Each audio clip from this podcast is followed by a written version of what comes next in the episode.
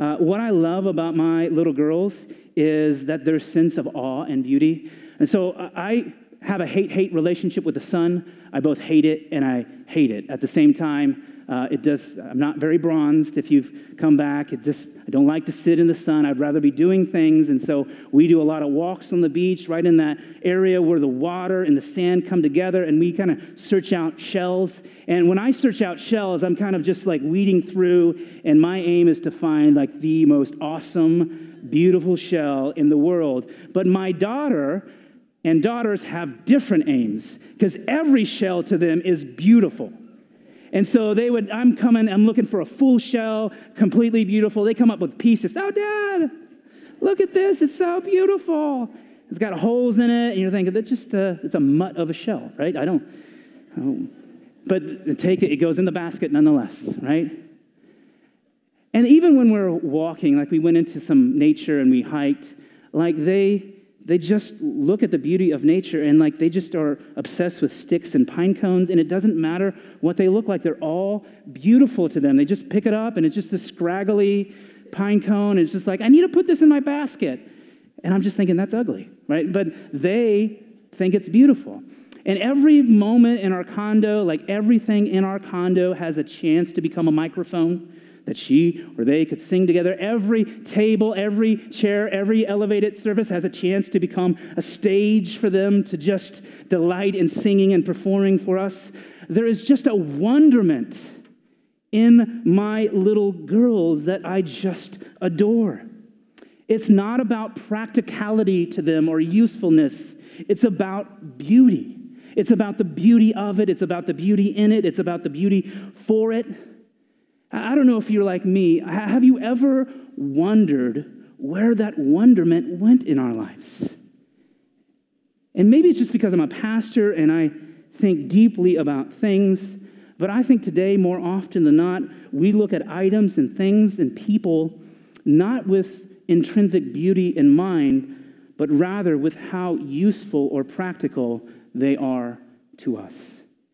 And so, this is the setting that we find ourselves entering when we jump into Mark 14 today, we are inside the house of a healed man where we will find a distracted group of disciples that are bewildered by a humble woman who gives an extravagant gift to our weary and reclining Savior. And so let's add some context on that before we jump into our text in Mark. Uh, first of all, I want to thank Adam for just being on the stage dutifully and just teaching the word. You did a great job. I've already heard it. Like, can we just have Adam now? Okay, come on, let's be a little nicer to me. Uh, I, would, I would ask, you know, Adam did a fantastic job and hope to see him up here more. I'm so thankful for him. Chapter 14 kind of begins this journey of the passion of Christ that takes us through uh, these behind the scene moments where Jesus' public ministry has ended, and you just get to witness Jesus with his disciples and interacting with his Father. This, the curtain are, is pulled back, and these are just holy, treasured moments that we as believers get an opportunity to enter into. And so when we enter chapter 14, it says that we're two days away from the Passover feast. We know this because they're talking about the chief priest and, and what they want to do to Jesus. And then we do a flashback. Sometimes scripture's not chronological. Sometimes the authors will put things together because they're grouped together. And so we flash back to an important date in Bethany where Jesus has met with this beautiful woman who does this extravagant act for him. And so today, we are going to enter into a text that literally is some of the last hours of Jesus. And in that text, what we want to do is we want to notice three different people around Jesus. We want to talk about two desires that are noble but in tension with each other. And then we want to look at one reclining Jesus. And so, three people, two desires in tension, and one reclining Savior. And maybe we'll throw a partridge in a pear tree in there as well. So let's jump into Mark 14 today. It says this It was now two days before the Passover and the feast of the unleavened bread, and the chief priests and the scribes were seeking how to arrest him, Jesus, by stealth and kill him. For they said, Not during the feast, lest there be an uproar from the people. And while he was at Bethany, in the house of Simon the leper, as he was reclining at table, a woman came with an alabaster flask of ointment of pure nard, very costly, and she broke the flask and poured it over his head. There were some who said to themselves indignantly, Why was the ointment wasted like that? For this ointment could have been sold for more than 300 denarii and given to the poor. And they scolded her. But Jesus said, Leave her alone. Why do you trouble her? She has done a beautiful thing to me. For you will always have the poor with you, and whenever you want, you can do good for them, but you will not always have me. She has done what she could. She has anointed my body before burial. And truly, I say to you, wherever the gospel is proclaimed in the whole world, what she has done will be told in memory of her. And so this passage starts out by talking about this quandary that is present within the religious leaders of the day, the chief priests and the scribes. They make no bones about this. They hate Jesus. They are looking for ways to get rid of Jesus. And if you want any indication on how much they disdain Christ, then you should come to understand that they're willing to break the law to kill him. They're willing, they want to go into stealth mode and kill Jesus, which would be a clear violation of the judicial systems that were established in Leviticus and Deuteronomy. It would be a clear violation of the sixth commandment in the Ten Commandments that shall you shall not murder. So if that gives you any indication, they hate Jesus. Hate him. And they need to get rid of him. The problem is he's just so darn popular. Like people love him. I mean, wouldn't you come to love somebody who a, a, uh, uh, essentially eradicated disease from your land and restored sight to the blind and hope to the marginalized in society? He is in their mind beloved, which makes it difficult for them to kill him without inciting a riot. And their fear here is not killing Jesus, it's starting a riot because if they start a riot, the Roman authorities who have allowed the nation of Israel to practice their customs and religion in this day will flex their muscles because they're sick of it. And that will mean violence and death. That will surely mean uh, this disassembling of the Sanhedrin, the Jewish hierarchy. And so they cannot let a riot happen because their leadership is on the line. And so killing Jesus has a little bit of a problem for them. But what's fascinating, if you know the timeline to the cross, is that Jesus is actually killed on Passover. The very timeline that they were trying to avoid. They didn't want it to be in this time because here's what's happening. Every Jewish person from around the area would be required to come into the city of Jerusalem during these feasts and the Passover. The city, as it was said, would swell to over 225,000 people in this city, and they did not want to give them a match to start a fire. But there is an invisible character behind these scriptures that we have to recognize. The holy God is setting his timeline. And these Pharisees and scribes and chief priests think that they might have some control, but God's got an aim here, and He's going to let His Son be killed on the same day, the Passover, at the same time that all the lambs would be slayed to cover the sins of the nation, because Jesus would come to cover the sins of the world. It's just who God is. He'll make His plan happen the way He wants it to happen. And so, despite all of this, where's Jesus? Reclining at a table all of this hostility, in the face of torture and death, we have a calm Jesus who's seemingly catching up with the latest This Is Us episodes. He's just tranquil. All around him, people are trying to leverage to kill him, but he's reclining.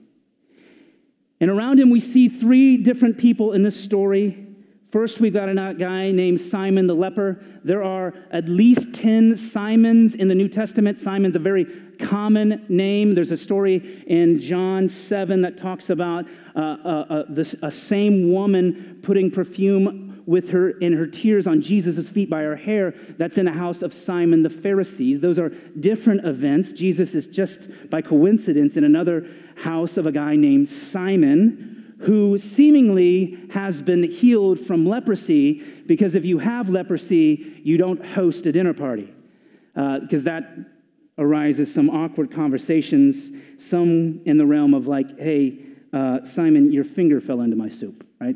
That would be an awkward conversation if you had leprosy uh, for people. And so uh, the reason that Jesus is in this house is because Simon is thankful that he's been healed by the Savior and he's giving refuge to Christ. And so we have Simon in his home, probably his family. The second person that we see present is this woman who brings this extravagant gift. Mark doesn't give us a name of who this woman was, but the Gospel of John records the same event in the same timeline, and he ascribes this woman to be Mary. Not Mary, the mother of Jesus, but Mary, the sister of Martha and the brother of the risen Lazarus. And so this woman takes this alabaster flask, and that would be like a marble vase that had a large neck on it that's full of nard, of ointment, which would be a perfume. It's pure, unadulterated perfume and she breaks it. She breaks the neck and she pours it all over Jesus. Now, these flasks would have like little rubber tips. but I don't know if they had rubber back then, but they had something, a cork or something in the top that would just, you would, you would shake it, you just get a few drops, like an essential oil little thing, just little drops. And so, notice this is an, un, an uncommon practice at the time. Uh, we're in a day and age where hygiene isn't at the level that you and I deal with. Lots of perspiration and walking. There's no cars. And so people stink. And so it's within the custom that you would offer people perfume as they came into your house because nobody wants to smell you. That's just, sometimes I think uh, like college age Steve Serbo would fit really well in this timeline, except for they know that they need to cover it up. I didn't at that point. So I'm a reformed man. Where my wife? I don't know where my wife is, but she has a lot of credit for that. And so notice that this is an uncommon practice to offer perfume, to, to have these elaborate, elaborate things of perfume. This wouldn't be a flask that you would pick up at your local Jefferson Pointe. It's not something that you would go to a mall. You would have been kind of handed down these things. This maybe could have been a family, a family heirloom. It's something of great worth. And the Bible goes out of its way to record how much this alabaster flask was worth. It says that it was worth 300 denarii. Now, to give you some context on what that means, is that at the end of a working day, you were given one denarii. One day's worth was one day's denarii. And so this is 300 days of work into one perfume bottle. A whole year's salary is broken and poured over the top of Jesus. Could you imagine taking your yearly salary and buying a bottle of perfume and going to somebody's house and breaking it and pouring it over the top of somebody's head? That is what's happening in this scenario. Now, this action is not received well by some people in the room. There are a second group of people in this room. There's the 12 disciples that are in the group. They're the the, the, the, the third person, I should say, the group, third people that we want to talk about. And these disciples have issue with what's happened here, particularly one disciple named Judas. Mark doesn't name him, but John names Judas as the one that started this indignant conversation with the woman. We can speculate that maybe he created an argument that the other disciples maybe agreed with, and, and maybe that's why they said that they kind of took issue with this. Uh, but we know for a fact that it was at least Judas. Now, listen, it's not a bad idea. Like, who would argue that taking a very wealthy, important gift like an alabaster jar, a flask, and selling it and using that money for the poor, I mean, you're not going to, like, nobody's going to question your motives in that. The problem here is that it's just coming from an ignoble guy. Uh, John records this in this same story, in this same event in his gospel about Judas. He says this He said this not because he cared about the poor, but because he was a thief. And having ch- charge of the money bag, he used to help himself to what was put into it. And so, what this is saying is that Judas does not have intentions to help the poor. Judas is the treasurer of the 12 disciples, and he wants to sell that flask to put it in the money bag for the 12 disciples so he can embezzle the money himself. There's not a noble purpose in this. And he somehow gets some other disciples to agree with him. They're seemingly only concerned about the practicality of this act and not the beauty of this act. And so they're watching this woman pour out this very expensive perfume, and Judas and some others interpret this scene through the, the value of practicality. Why is this ointment being wasted like this? It could have been sold. They're thinking practically. Uh, they're thinking about usefulness. They're, they're, to them, the oil was a commodity that was to be utilized in exchange for a measurable outcome. And so, therefore, pouring the oil onto the floor, uh, even onto Jesus, was a waste.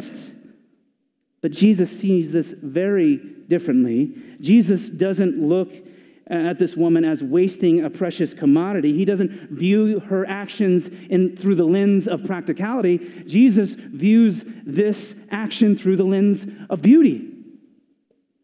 He sees the honor it. Here, this woman is who's fully knowing that Jesus is going to die in a few days. And she does all that she can with all that she has to recognize all that he has done. All that she can with all that she has to recognize all that he has done. That's worship. That's a true worship. She's anointing him and his body before his death. And here in this room, we have the 12 disciples, the ones who have spent the most time with Jesus the ones who, on at least three different occasions, have been told that Jesus is going to Jerusalem and he's going to die for the sins of many, but yet they are more concerned about practicality than the beauty of the moment of being with a Savior who will not be with them in six days. And so we can look at this and think, stupid disciples. How could they ever look at this through that lens? through a wasteful lens. And I would say that we need to caution ourselves in the outrage against the disciples because we too have this battle in our life between practicality and beauty. It's something that we battle as well. It's the tension between two desires in our lives to do work for Jesus and to simply worship Jesus. They are both great ideas, to do things for Jesus is good, to worship Jesus is good, and, but sometimes we forget one over the other. Sometimes we get so concerned about doing practical things for Jesus that we never stop to treasure Jesus simply because he is.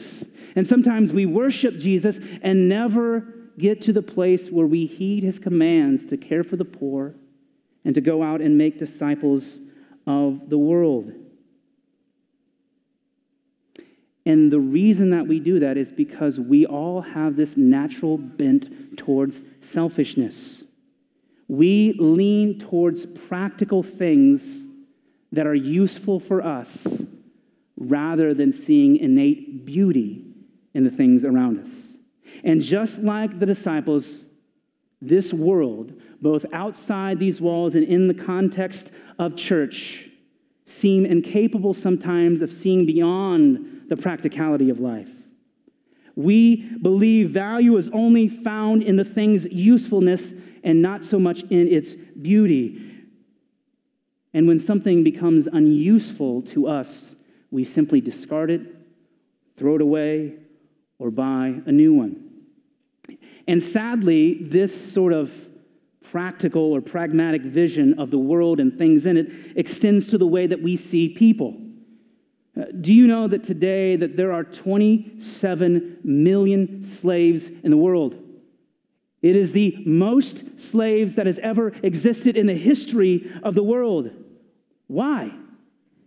Because we have bent ourselves to believe that people have no inherent value apart from what they can produce and what they can give to me.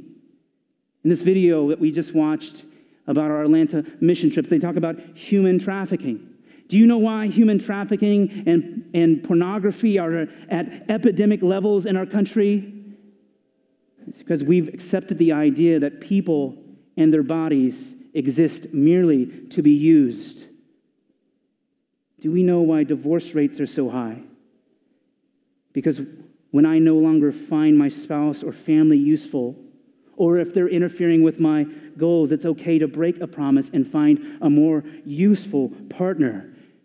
Why is it that leaders in Washington in the political sphere only begin to talk about issues and culture when it's politically useful for them to do it, despite the fact that they have been issues in our culture for years. It's because we value practicality and usefulness over inherent and intrinsic beauty.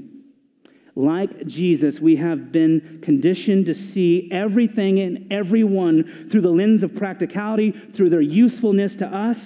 But Jesus reminds us that God has created this world for more than just practicality. And we can go back to the creation and see this. In Genesis 2, in, the, in the, the fabric where God is weaving the creation together, in the second chapter, in verse 9, there's this fascinating verse where God establishes this perfect garden, a perfect habitat for humanity. And in verse 9, we read that God placed every tree in the garden for the beauty of their sight and to be good for food. You see, everything up to that point had its place has used. It was all practical. Everything was practical in creation. But here, this text, text lists beauty of the trees before usefulness of food. And I think why? Why bother to talk about the beauty of trees? And why list it first? Well, some really wise rabbinic scholars long ago came to this conclusion God created humanity to learn that value isn't limited to usefulness. The tree's beauty reminds us that some things exist not to be used, but rather just to be adored. Have you ever been to the ocean? Have you ever just taken that step out and looked at that sea? Is there not something within you that primarily just goes, oh? It is if our creation, our body, recognizes its good designer in creation, the beauty of our designer, strictly for what it is. It's not useful to us, it's just beautiful. Sometimes we place practicality over beauty. This is what the disciples failed to see when they chastised the woman for pouring out the oil. And unfortunately, a great deal of us Christians have lost our ability to value the beauty of the gospel and the beauty of God over our desire for practical things that He can give us. We come to church these days and we want practical sermons. We want something useful for us, something that I can apply to my life to make a difference today. We want results. We want God not because of who He is, but rather for what He can do for us. He has become this combination of WD 40 and duct tape that we think that we can put on our lives that can fix anything. And we praise Him as the almighty improver and the one that makes my dreams and goals a reality. And as a result, our worship, not just singing, your worship is your life what you give to God. Our worship often carries hidden pragmatic agendas. We believe that by giving to God, by worshiping God, that we will obligate God to act on our behalf rather than simply worshiping the beauty of God because He simply is. Our worship becomes transactional. And this is what happens when we lose sight of beauty we succumb to the selfish inclinations of our sinful hearts and our commercial culture. Without the recognition of beauty, we miss the truth that some things exist simply to just be beheld and adored. Without beauty, we have no way of recognizing the inherent and infinite value of God in Himself. The word worship alone just means to ascribe worth to. It sees intrinsic rather than transactional value in the one that we praise. And listen, unlike religions fueled by superstitions or fear, true Christian faith does not worship God with practical goals in mind. It is not transactional. It is not even useful for you and I. Worship is impractical and beautiful. It is an act of adoration that flows from a heart that is transfixed on the beauty of who God is, despite what he may give to us. Mary is worshiping beautifully she is doing all that she can with all that she has in recognition for all that he has done. True worship requires nothing in return but the mere presence of God. David sings about this in one of his great Psalms. In Psalm 27, David writes this One thing I have asked of the Lord, that will I seek after, that I may dwell in the house of the Lord all the days of my life, to gaze upon the beauty of the Lord. Nothing to gaze on for him but the beauty of the Lord. Nothing for him to get from God but just to admire the beauty of the Lord. And this scripture says that this woman's act would be remembered everywhere that she would go. Everywhere, this provocative line, everywhere that the gospel is told in the whole world, this woman would be remembered. So today, in 2019, that is true. Because here we are today, talking about this willful worship of a woman who did all that she could with all that she had to recognize all that he has done. She had her priorities straight. Far too often, we are concerned about doing things for God without being with God. We want to do work without necessarily worshiping God, treasuring God. We want practicality without embracing what is beautiful innately in Him alone. And so, can I turn your attention to one reclining Savior in our story? Does it not strike you as odd and problematic that Jesus knows that the world around him is hostile to him? A mob is getting ready to kill him, but he would rather recline than react? He would allow, rather let somebody adorn him with their hair with oil than make preparations for what is ahead. There's a perfect contentment in our Father. And this is where this woman finds Jesus. Perfectly content in the face of hostility, reclining at a table. Jesus is not going to do anything for her. Nothing that he's going to do for her. He's eating. Like she's kind of bothering him in some ways. Nothing that he's going to do for her because it's not about what he could do for her.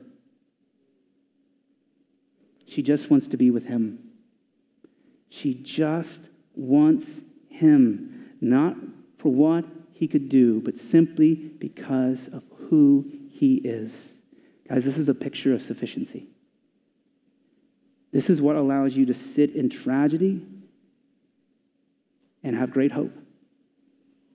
Jesus is sufficient for this woman and nothing more than who he is. No strings attached. And so, friends, can I suggest something to you today?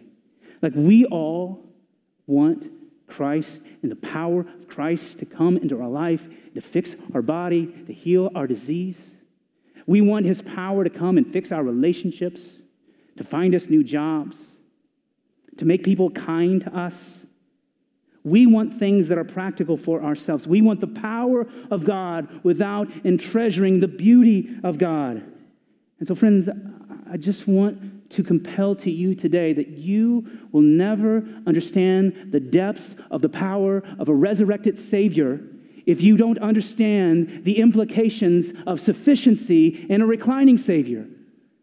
If, if you don't understand the sufficiency that you have in Christ and just who He is,